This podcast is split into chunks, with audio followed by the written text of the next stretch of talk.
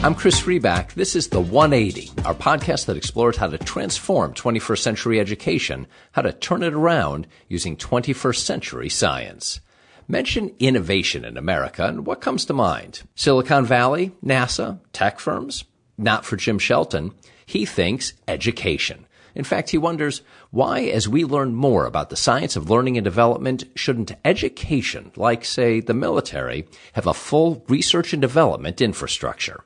That thinking has driven Shelton in the private sector, nonprofits, and government on a singular path innovating our approach to learning, teaching, and education, and using that innovation to create more opportunity, greater equity, and of course, better student outcomes. Some background.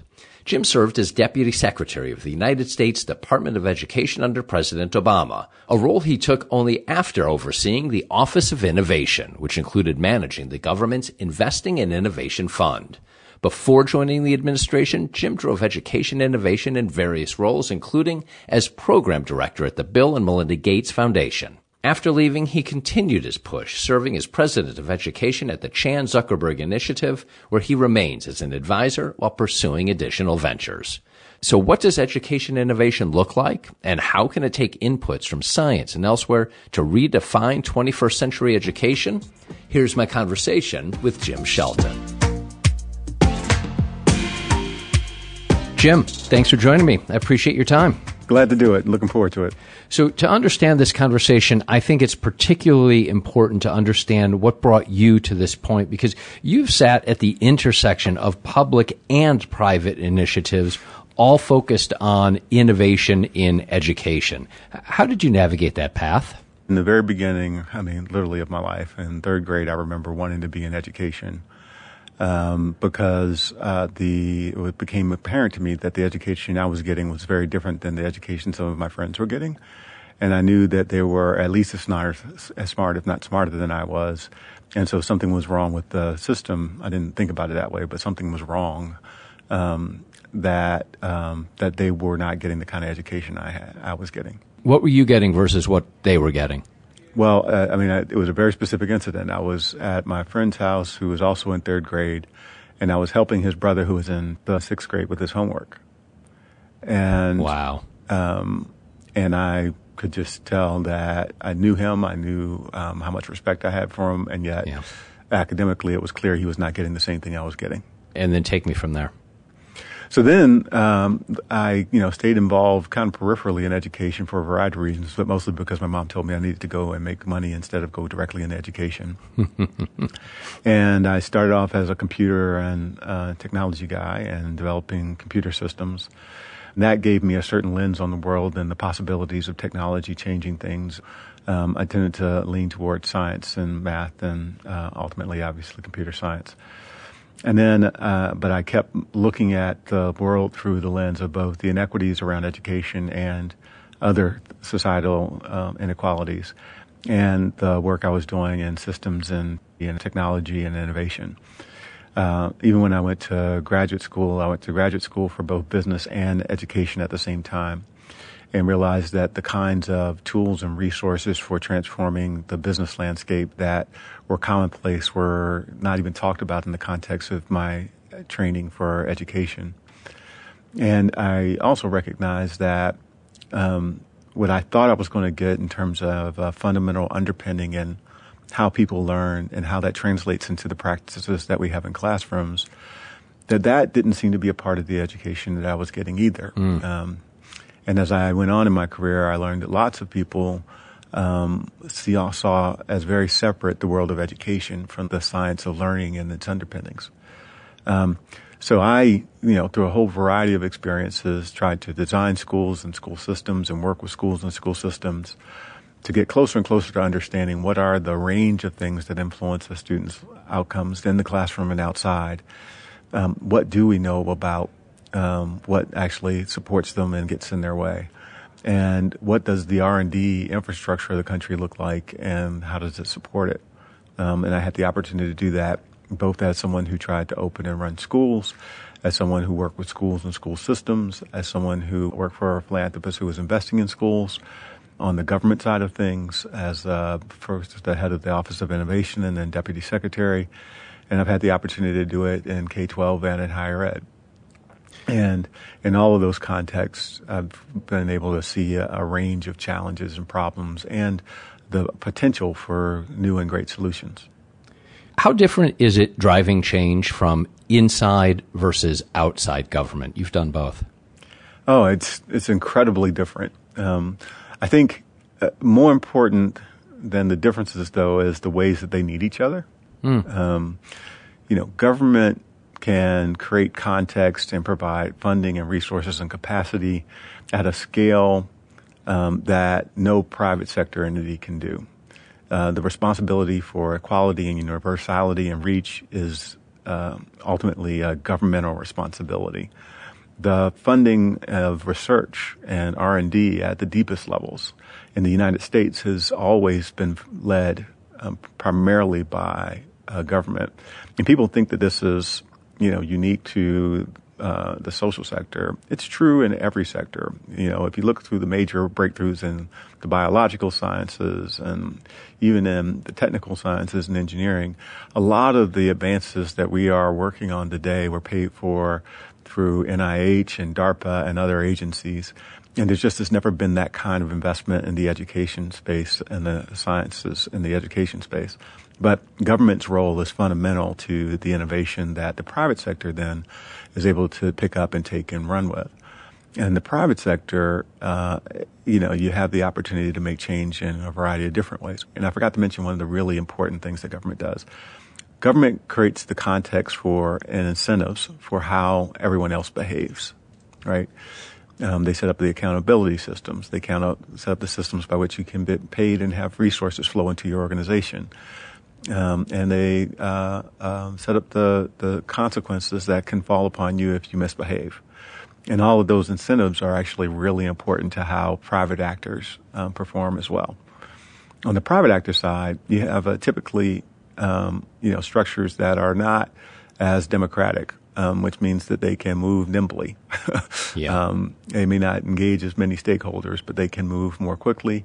They can take more risk um, because they don't have political considerations, um, and they are have natural incentives um, uh, in most cases for sustainability and scale. That's especially true on the for-profit side, but more and more it's true on the nonprofit side as well, because there's not an unlimited amount of philanthropic capital. And so when you look at the world from these two different or two or three different uh, perspectives, you quickly realize that they each has a very specific role to play, that they need to learn from each other and work together, not respond to the caricatures of what they think each other wants. I want to follow up on both of those sides, on uh, the governmental side and the role of R and D, and where has it been on the nonprofit and private sectors uh, that you've worked in, and, and some of the efforts that philanthropists have made, and so on. But I think it'll be helpful to just confirm a definition from your point of view, um, because we're talking about innovation. What does innovation mean when it comes to education? Chris, I'm really glad you asked because there are so many different definitions of innovation floating around out there. Um, and I, I did a bunch of work when I first had a job with innovation in the title to decide which one was most important. And it was in the context of education. Mm. And what I, what I realized is that there are two dimensions of innovation that are really important for something to be what I would call truly innovative. One, whatever it is, needs to produce sets of outcomes, have impact that are significantly better than the status quo. And the second is that it actually needs to reach a large percentage of the target population over time. And and be able um, to scale, I assume, is or is that, is, is does that, incorporate that scale? That yeah, that is that is exactly what that means. Yep. It means then be able to scale to reach those people, right? And so it's impact and scale. And the reason I say that is that you know there are lots of inventions things that show in isolated incidences great potential and actually even great results um, in isolated environments. And those are really important because they do change our sense of the possibilities.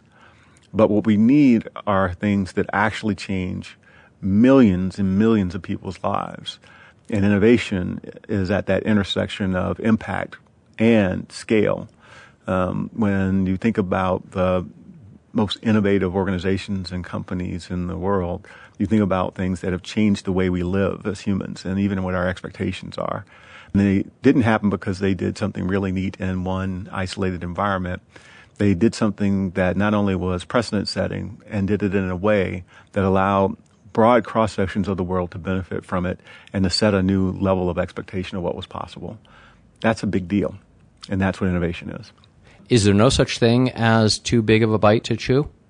I think in the end, if our goal is to have uh, universal access to the highest quality education we can provide, then ultimately we have to assume we're trying to bite the biggest apple that there is. Um, the question is, where do you start and how do you actually learn as you go so that you um, have the benefit of winding up where you aspire to be, not um, being crushed under the weight of what you tried to bite off. And that's a tricky, tricky thing to do. Um, we're not particularly good at it, um, and we need to learn how to get better at it. But you know, the good news is that we are getting better and better at knowing how to learn at scale as well as how to help things that work go to scale. So let me follow up on some of what you were discussing earlier regarding uh, the role of government, the investment in R and D in government, some of the roles of uh, philanthropists, um, and so on. Um, to begin, where is the DARPA of education? Why, when science impacts all sorts of areas that we might not even imagine it necessarily impacting, um, agriculture comes to mind as, as at first glance you might not imagine it, but then obviously, of course, science matters in agriculture. Well, the same is true in education, and yet something, it seems, over time has gotten lost in translation. Why has the science of education historically not been recognized in the governmental side um, as a place for research? I think there are probably two or three really important reasons. I think one, the separation of education and the science of learning, I think, um, is one really fundamental one. That somewhere someone decided that education was about pedagogy and what happens in classrooms, and that, that, that in order to figure out what to do there, you really didn't need to look very much at what the science said about how humans learn. And I'm not sure where that history emerged um, um, from, but what I am clear is that there are often many, many conversations. In fact, most of our schools of education are very separate and distinct from the uh, the departments of cognitive science and learning science and neuroscience, uh, all of which we now know have deep impacts on um, whether you're able to, to to learn and what strategies are going to be most effective to teach. So that's the first. The second is, I think that the the the one of the things that has helped many of the markets, um, uh, many of the sectors develop strong R and D segments, uh, develop the DARPAs, develop the NIHs, is that um, the, there was a broad agreement about what outcomes you were shooting for, mm. and there was also an industry that formed that knew how to take advantage of new science and new technologies to their benefit. And my most cynical self says, and those industries knew how to hire lobbyists to get more funding for R and D for their sectors. But yeah. that's a whole other story. That's another story. Um, but um, what I will say is, is that that translation of learning science into practical tools and products that then there was a demand for among educators um, hasn't happened well. And so the lack of translation and the lack of co-design and co-development um, is one of the, the second thing. And then the third thing I would say is that um, there have been some efforts to do the work of using rigorous science to develop tools and products and resources, they, but they've been typically under resourced, and they often have uh, neglected what I'll call a more user centered design or even design overall, so that they were a little, sometimes a little, sometimes a lot clunky, sometimes a little and a lot uh, impractical for the classroom, um, and often um, had trouble uh, with allowing for uh, implementation with fidelity across a different uh, across a range of environments. And with all of those challenges, it, uh, they didn't go very far very quickly. And so um, the need for and the case for investing in more learning science or the science that could underpin these tools and products um, of different kinds or practices. Um, that didn't that that case was not made very well. you have just a slight bit of optimism on the government investment side, and and that is because while we have seen um, you know cuts around the education department and other government aspects of education, we did see uh, for the FY 2020 funding bill that it included, uh, at least initially, the $260 million for a social emotional learning alliance to support uh, social emotional learning and whole child approaches to education. How significant do you find the earmarked uh, funds? And even if it's not enough, how important is it to establish that? So I think that um, it's you know fantastic that um, in an environment where resources are often constrained, that that much money was set aside for a part of the education system that has been underinvested. A lack of attention to the role that social emotional learning plays in supporting kids in their core development, even their academic development. Let alone, you know, the, the impetus for some of the social emotional resources was school shootings and it's a shame that school shootings had to be the impetus. But um, also, you know, obviously those resources will be helpful uh, in setting the foundational conditions for um, kids to feel mentally and um, emotionally safe in school. That's the hope, at least. Yeah. So I think that that's critically important. But what I'll say is, what it does one more time is it kind of isolates social emotional learning mm-hmm. from um, the other kinds of work that actually need to happen. And there's a what's really important is that at some point soon we have a fundamental rethinking of what are we trying to accomplish in terms of producing, when we say whole children, what does that mean? And how do these things integrate? How do the academic outcomes and skills and the other cognitive skills and the social emotional skills and the formation of identity and foundational mental health and physical health, how do those things integrate and intertwine? Aspects of them are foundational and are required for progress on all of the others and and what do they look like in our aspirations for what every thriving adult ought to have? Um, and we, we, need to get clearer on those definitions, clearer on how we know whether we're making progress against them, but most importantly, clear about how we can deliver them in a variety of contexts and environments for kids and make that job doable for the adults who have them in their care. None of that is simple, but that's the work that we have to so let me ask you about the philanthropy side as well, where you have deep experience um, too. Many of our top philanthropists are focused on uh, education. What are the pros and cons of someone like that in an organization um, taking the lead on innovating education? Should education innovation be dependent on individual philanthropists? So the short answer to that is no. Education innovation should not be dependent on individual philanthropists, but especially in the absence of the kind of funding that we've talked about, individual philanthropists leaning in to contribute to moving the field of education and the understanding of how um, young people of all backgrounds can learn and succeed is critical. Um, it's insufficient, but it is necessary, especially now.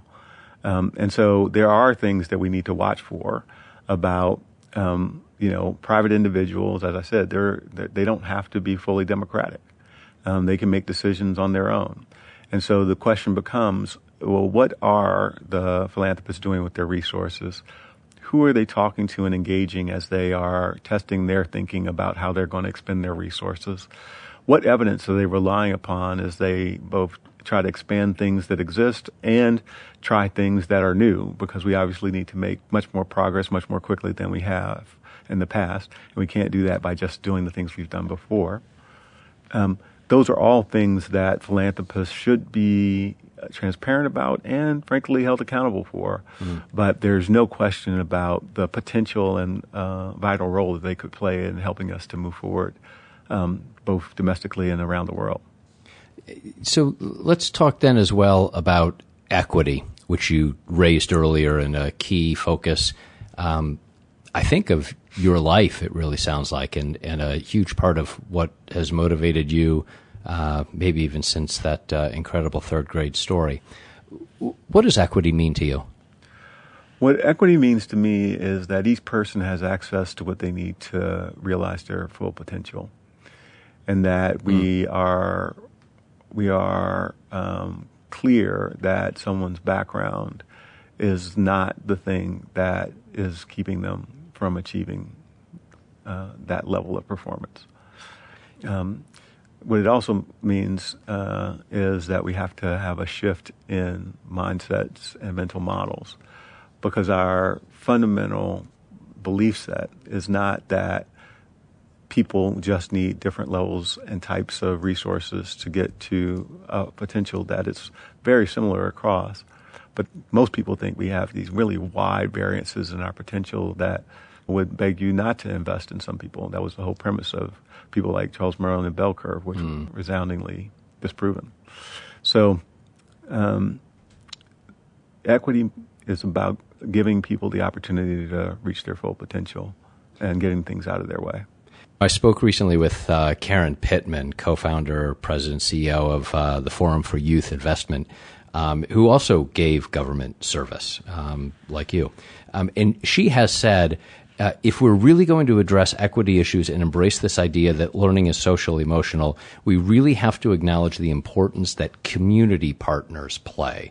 Um, I imagine that is an area that you think a whole heck of a lot about where and how do the voices of communities, of parents, and what they want for their children, of the students themselves, get heard and put into action when it comes to improving our public education system at scale? Yeah, so I'm, I'm going to give a, a little bit of a long answer to this one, right? Because, again, grounding in the science, right? If you take what I just said, which is that when you look at the basic machinery of humans, we all have roughly the same basic machinery for learning. And one of the things that's really important about that is it is malleable. It is malleable mm. based on the experiences that you have in your life, um, both positive and negative, and the relations that you have in your life, both positive and negative, and the environments you find yourself in, both positive and negative. And, and the kind of community that you live in, uh, both offers positives and negatives depending on the environment. So, by definition, at the most base level, at the scientific level, your community plays a fundamental role. And each of the people in your community, whether it be your most inner community in your household or the broader community uh, you have of peers or the other influences in your life, all of those things have an influence on how you progress and develop as an individual. So at a fundamental level, shaping the environments and the context that people find themselves in becomes a critical part of helping them reach their full potential. Context of bias has a deep impact on your ability to develop. The context of poverty has a deep impact on your ability to develop.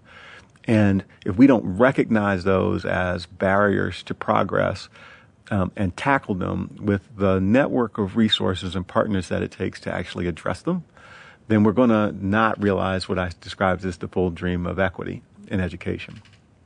So that comes back to then, how do you tackle those challenges and issues? Yes. And how do you b- make clear what the aspirations are going to be? Well, to try and set those separate and apart from the people who live them every day, who are most responsible for them every day, who have the most power over how they actually play out, is folly. You can't get there from here uh, trying to do it as a clairvoyant from the outside looking in. So, getting community voice and family voice and leveraging them not only as folks to buy into your ideas, but as actually co-developers of solutions.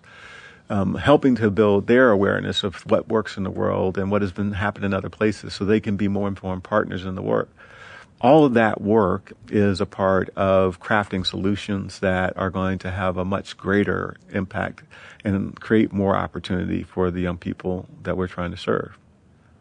Jim, are there places that you see where we are doing right by all children and can those areas be scaled? I guess if are there are there things that you see going on out there that you that you just know are ripe for scaling. You've seen them work in uh, microcosms, and, and you know that these are, are just primed to grow? Yes. I mean, the good news is there are things that work. Um, what I would say is that, you know, it, the statement, uh, it works for all children is a really, really big statement, right? Yeah, yeah. But there are things that work There are things that work for large portions of the population. There are things that work and actually are not that expensive to do. And, um, and so all of those things that we feel confident um, can be scaled um, and would serve kids especially better than the status quo, we should be doing that with all due haste. Glasses are not a new invention it is pretty clear that they are essential for kids who uh, have disability of vision. That without addressing that issue, it's very hard for them to engage fully in the learning process. And yet, we are failing to scale the basic solutions around getting kids who are low income glasses so they can actually engage in performance school. Um, that is one of the most obvious kinds of examples. But there are other programs, whether it's um, at the top end of getting kids out, of getting them to actually complete their FAFSA so they actually enroll in college in the fall, or and then stay enrolled, or whether it's around programs that have gone through rigorous uh, trials and evaluations to produce evidence of their impacts like BARR, which is a social emotional intervention that actually has been demonstrated not only to improve the culture of schools, but also improve academic and graduation outcomes. Like there are a number of programs out there, numerous programs out there that have demonstrated time and time again that they work for large numbers of kids. Two questions to close out. Um, one, the science and the science of learning and development to what extent should the science drive the innovations that we want to see to help children thrive? So, what I believe is that the science should underpin the innovations that we want to see available for children and help them thrive. Um, you know, we talked about how other sectors work. When you think about a field like medicine, right, um, there's so much that everyone knows there is left to learn. But everyone works from a basically a solid, stable understanding of the current state of the field of science.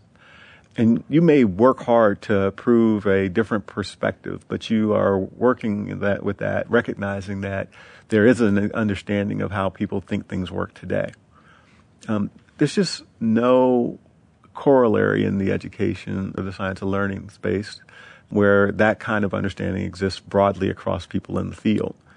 We um, there was a group literally called the Science of Learning and Development Coalition that tried to pull together a consensus view of how neuroscience and cognitive science and behavioral science and all of the other sciences that impact learning and development integrate to form a um, a solid foundational scientific base from which we can continue to do research, continue to do R and D, and uh, push our thinking about what the possibilities are in terms of new uh, areas of science that could impact learning outcomes.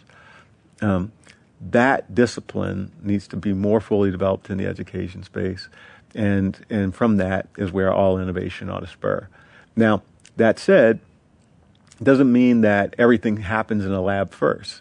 One of the things that we could get much better at is using data and science to identify positive anom- anomalies in the field, those places where kids are outperforming, teachers are outperforming, schools are outperforming, whole districts are outperforming relative to their peers, relative to similar populations of kids, relative to whatever you want.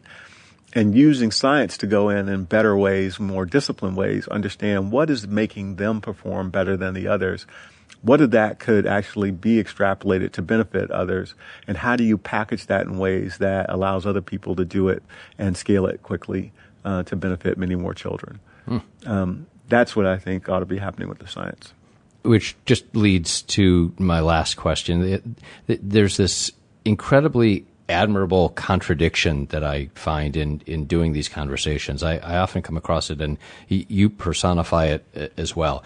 On the one hand, you see some of the hardest parts of life. You have seen the children who don't get the benefit of the best of what learning and development should offer. Children who, as a result, don't get fair access to opportunity or growth or even to health. And yet you and others uh, remain, it seems, relentlessly optimistic. So, one, how do you do that? Um, two, what's next for you? Uh, because I think there's a lesson for all of us uh, in, in both of those questions. So I think there are um, probably three things that keep me optimistic. Um, the first one is that it's very rare that I meet a three year old that doesn't seem like a genius. and and and so recognizing that potential every time I run into a three year old makes me realize that it's just about us figuring it out. The second is that there are, as I said, things that work.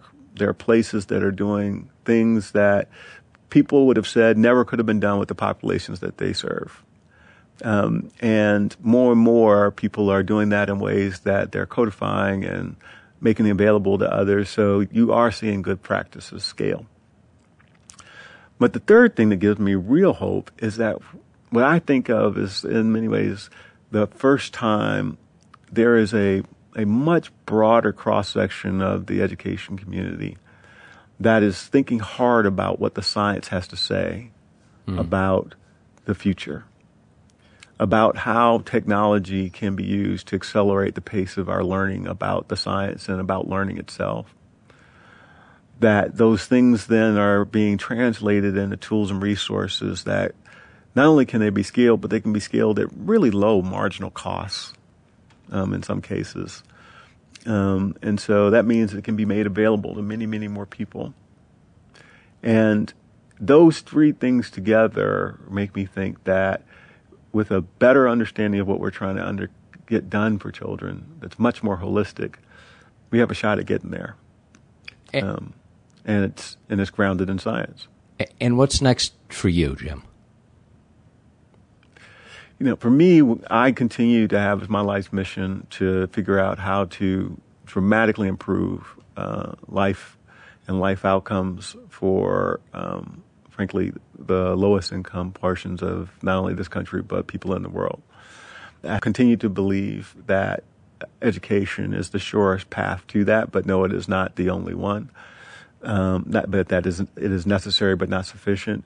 And so I am looking for ways to create more integrated solutions that address some of the contextual factors that we talked about at the same time as they try and accelerate learning.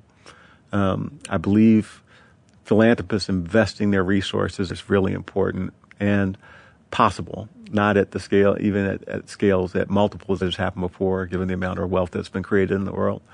And I want to try and unleash that. So that's what I'm doing. Jim, thank you. Thank you for your time and thank you for uh, the work and dedication that you've given, um, at least since third grade, and my guess is probably even before that. Thanks, Chris. Really appreciate it. That was my conversation with Jim Shelton. My thanks to Jim for joining and you for listening. To learn more about how to transform 21st century education using 21st century science, go to turnaroundusa.org. I'm Chris Riback. I'll talk with you soon.